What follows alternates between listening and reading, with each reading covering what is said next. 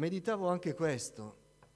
Se la nostra vita deve essere una vita di preghiera, che non significa che deve essere una vita sulle ginocchia, perché dobbiamo fare anche tutte le altre cose, ma la nostra attitudine deve essere di preghiera, quindi ogni cosa che noi facciamo ci deve spingere alla preghiera, ogni pensiero si deve rivolgere al Signore.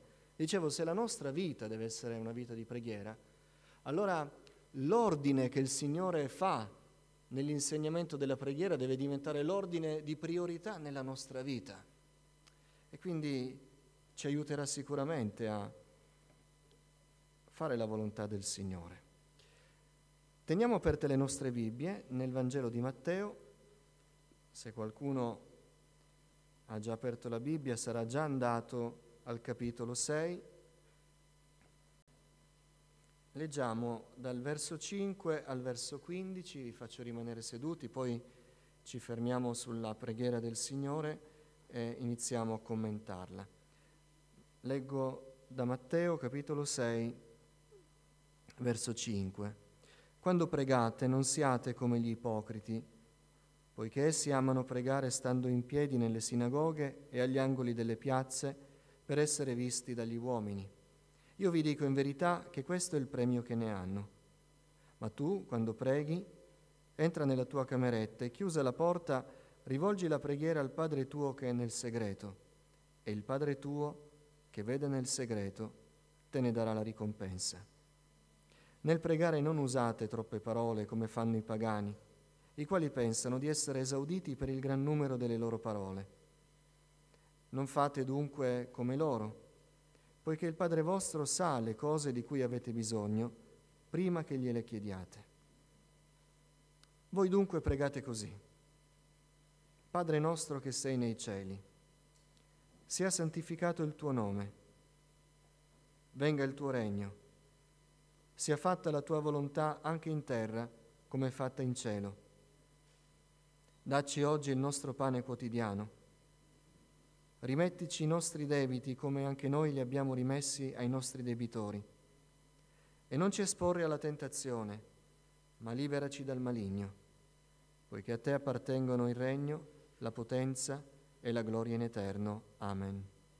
Perché se voi perdonate agli uomini le loro colpe, il Padre vostro celeste perdonerà anche a voi. Ma se voi non perdonate agli uomini, neppure il Padre vostro perdonerà le vostre colpe. Ecco, questo è il contesto nell'insegnamento di Gesù sul sermone sul monte relativo alla preghiera.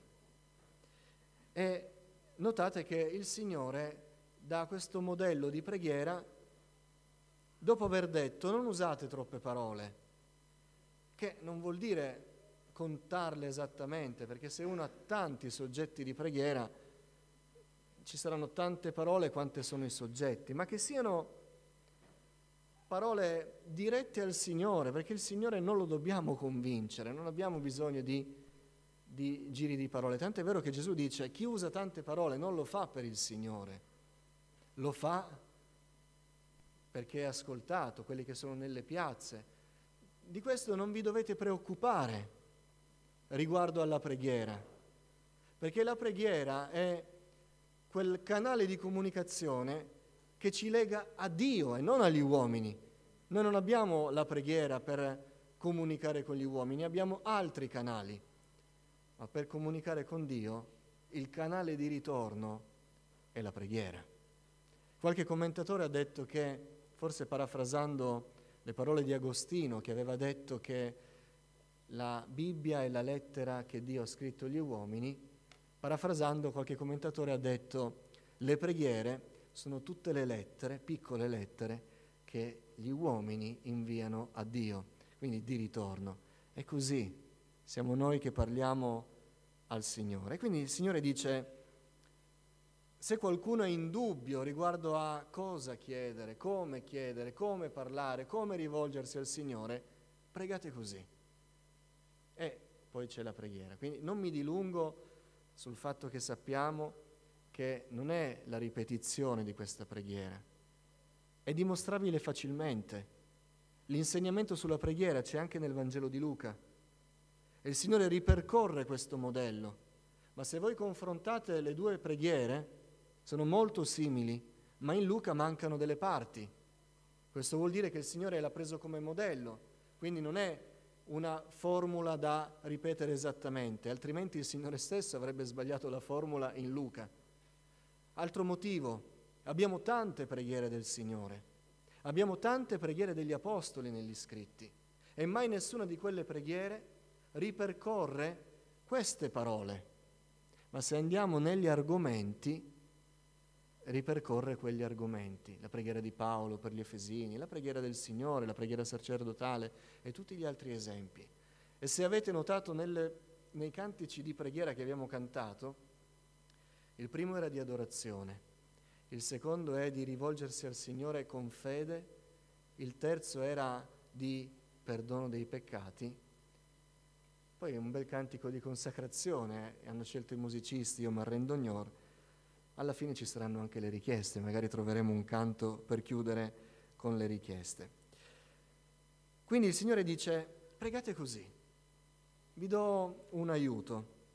E questo è l'insegnamento del Signore.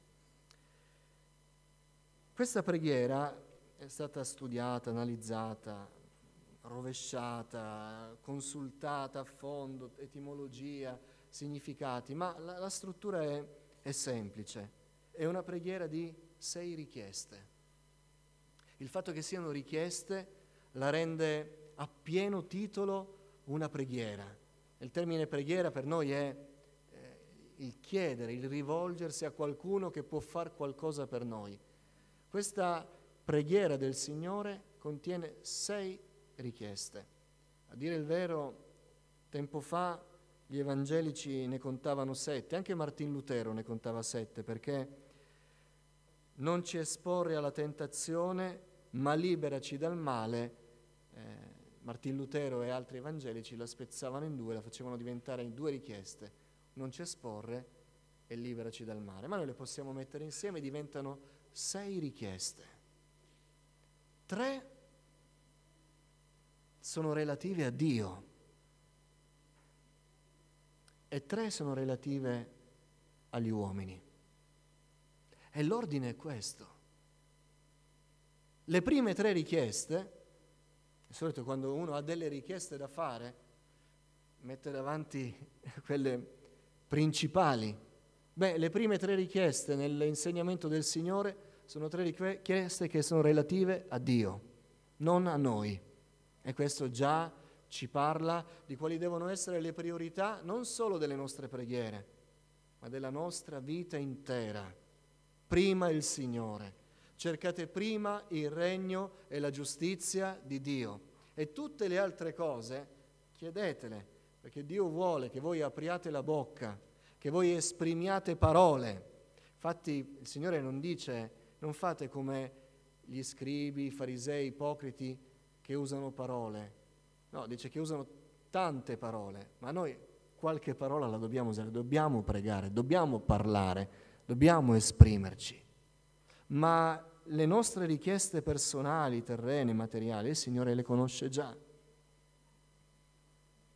Quello che invece noi non conosciamo è la manifestazione della gloria di Dio, per la quale preghiamo subito, Signore, sia santificato il tuo nome, venga il tuo regno, la tua volontà sia fatta in terra come in cielo, le prime tre richieste. Poi Dacci oggi il nostro pane quotidiano rimettici i nostri debiti, come noi li abbiamo rimessi ai nostri debitori, e non ci esporri alla tentazione, ma liberaci dal male. Sei, e contate, sei, tre al Signore e tre all'uomo. Ma tutto questo inizia come deve iniziare. Il prologo, l'introduzione l'indirizzo, il destinatario di questa preghiera. A qualcuno deve andare la preghiera. La preghiera non è un parlare al vento. La nostra vita non è una vita casuale. Noi sappiamo a chi ci rivolgiamo. Noi abbiamo ben chiaro davanti a noi chi dobbiamo seguire e chi dobbiamo raggiungere. E lo stesso fa questo insegnamento. Padre nostro che sei nei cieli. Così inizia. E così deve iniziare tutto Padre nostro che sei nei cieli. Insegna così il Signore, introducendo quella che sarebbe stata una delle novità del Nuovo Testamento. Perché la parola Padre non era culturalmente attribuita a Dio in ambito ebraico. Dio era il creatore, Dio era il re, era il Signore. Pensate che nell'Antico Testamento non si trova tanto l'espressione padre legata a Dio. Ci sono pochissimi riferimenti e tante volte sono riferimenti non tanto al padre, ma al fatto che Dio chiama Israele figli. Non sono tanti. Potete cercare dovete cercare, non ne trovate tanti come per esempio sono nel Nuovo Testamento, perché non era immediato. Quando il Signore parlava del Padre mio ai suoi oppositori, beh, eh, diceva qualcosa di forte perché eh, lo chiami Padre, ti stai facendo uguale a Lui. Poi il Signore dice ai suoi discepoli, Padre vostro. È la grande novità del Nuovo Testamento. Perché?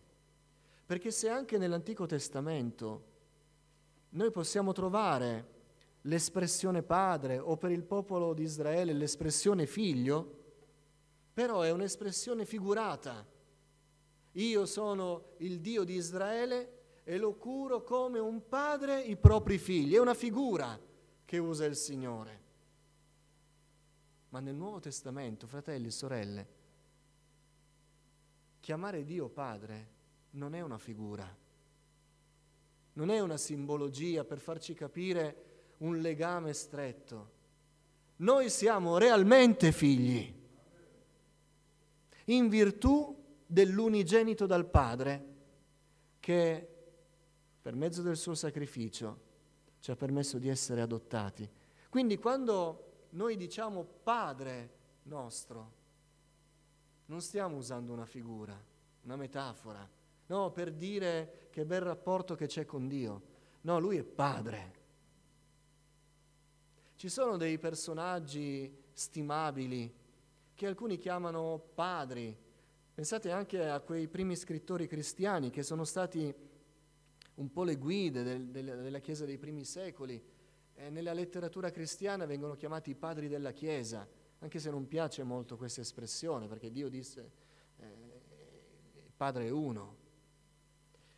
Ma si dice di chi è rispettabile padre, come senso di rispetto, di autorità. Con Dio è un'altra cosa. Se lo chiamiamo padre, e non è perché lo rispettiamo, è perché è padre. È padre. E noi siamo figli. Lui non usa più con noi la figura siete figli perché io vi ho scelti come popolo tra le nazioni. Lui ci chiama figli perché siamo figli. Lo siamo. E Giovanni lo ricorda. Siamo figli di Dio, è specifica, e tali siamo. Quindi Gesù insegna questa straordinaria novità. Quando dovete pregare, iniziate bene. Padre nostro, ricordatevi subito che vi state rivolgendo al vostro Padre celeste. Che bella notizia, che Evangelo è questo. Per chi non ha un padre, per chi è orfano, può rivolgersi, può pregare, può chiedere, può supplicare, può confidarsi, può confessare a un padre che forse sulla terra ha perso, ma che in Dio ritrova.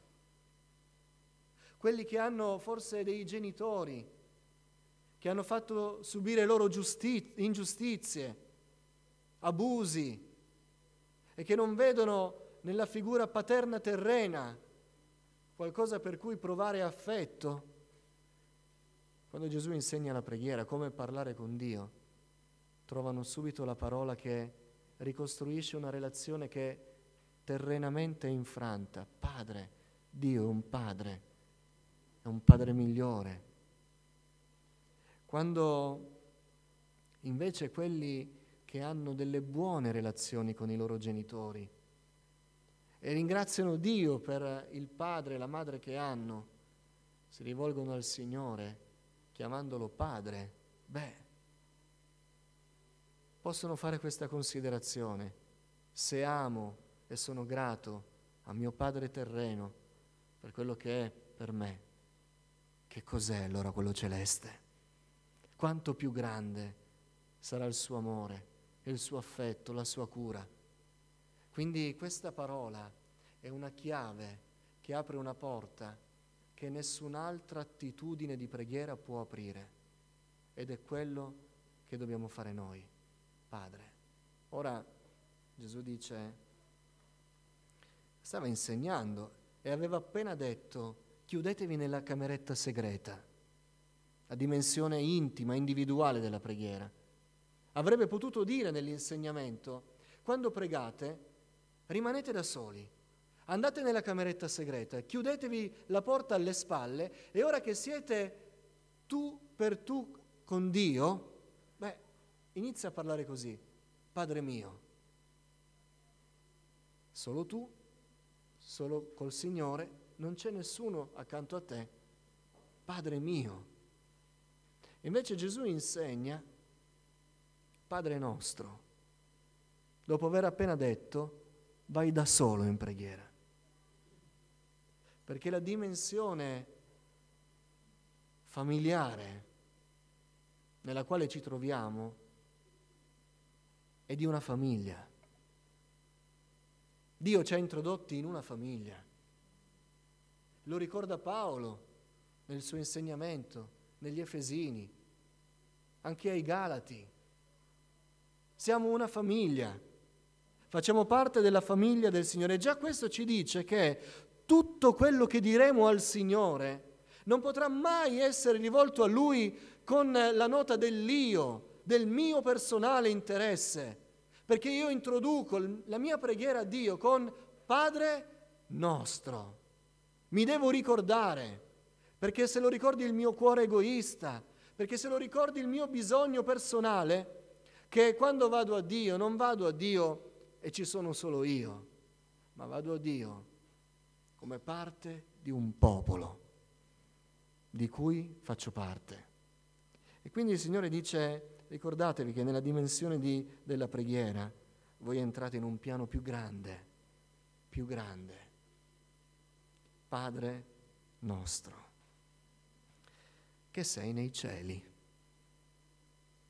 E qui il grande equilibrio dell'insegnamento. Che sei nei cieli, detto da un uomo, vuol dire che sei irraggiungibile, che sei lontano dalla terra, che non hai a che fare con le cose della terra. In altre parole il Signore sta dicendo, dovete acquistare la dimensione familiare perché tali siete, figli di Dio, ma non vi dovete mai dimenticare che Lui siede sul trono, che il fatto che lo chiamiate Padre non lo fa diventare un vostro pari, ma Lui continua a essere il Signore. Perché ogni volta che si è scivolati o in un aspetto o in un altro, la Chiesa del Signore si è sviata in una falsa dottrina. Quando ci rivolgiamo al Signore, ma la nostra vita intera, tutto quello che facciamo, per il Signore, le nostre scelte di vita nel Signore, il nostro essere credenti, deve avere questo equilibrio. Siamo figli, lo chiamiamo Padre, ma ci ricordiamo bene che è nei cieli, cioè che Lui è santo, che Lui è alto, che Lui è al di sopra di noi. E il fatto che la figura, questa volta è una figura che deve stare davanti agli occhi di chi prega, la figura è i cieli, beh, io credo che non ci sia figura migliore per far realizzare al singolo uomo quanto è piccolo. Quando noi alziamo lo sguardo e guardiamo il cielo, ci sentiamo davvero così piccoli. Il numero sterminato di stelle, la vastità dell'azzurro.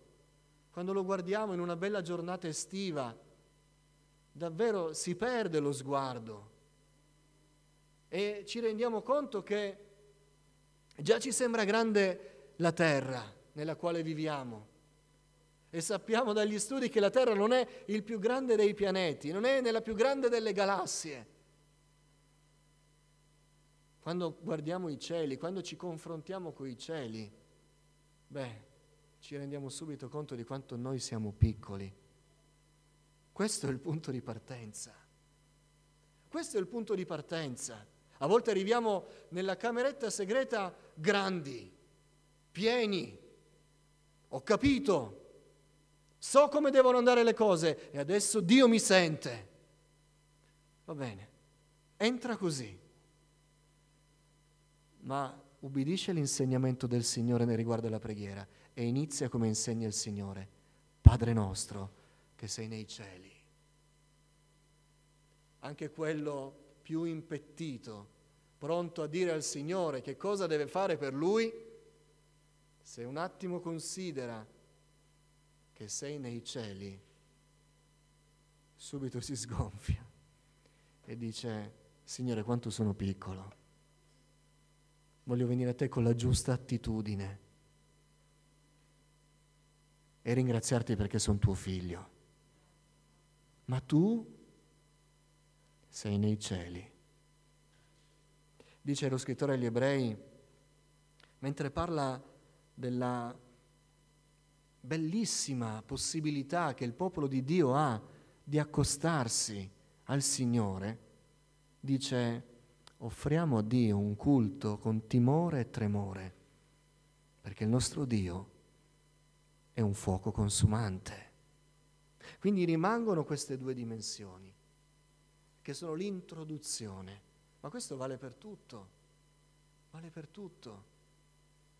Se tutto nella nostra vita di fede si introduce così, Padre nostro, che sei nei cieli, tutto quello che verrà dopo sarà fatto come a Dio piace, sicuramente. Sarà fatto con l'aspettativa del figlio che sa di essere amato e sarà fatto con l'aspettativa del credente che si rivolge all'Onnipotente, che è più alto di lui. Tutto si mette in ordine le nostre preghiere, che cosa stiamo chiedendo al Signore? Quali sono gli argomenti delle nostre preghiere? Dove si sofferma il tempo della nostra preghiera quando siamo davanti a Dio?